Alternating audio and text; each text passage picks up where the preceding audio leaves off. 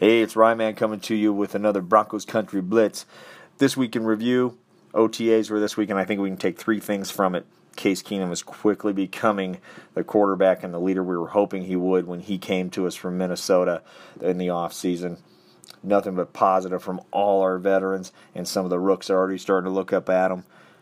Demaryius Thomas, I've heard several reports that he looks like the DT from three years ago man, wouldn't that be nice with a quarterback that can get him the ball? And we've got DT back from about three, three, four years ago, I would say, before all the injuries started and come with some of the, you know, diets and the other things that he was trying the last few years. That'd be great. And then Bradley Chubb, Von Miller. Yeah, it's early, but you can already see sprinkles of that one-two punch on defense. Some people are thinking they may get to a combo of 20 or 25 sacks. I don't know if they'll get quite to that in their first year, but it's looking awfully promising. Till next time, this is Ryman with the Broncos Country Blitz.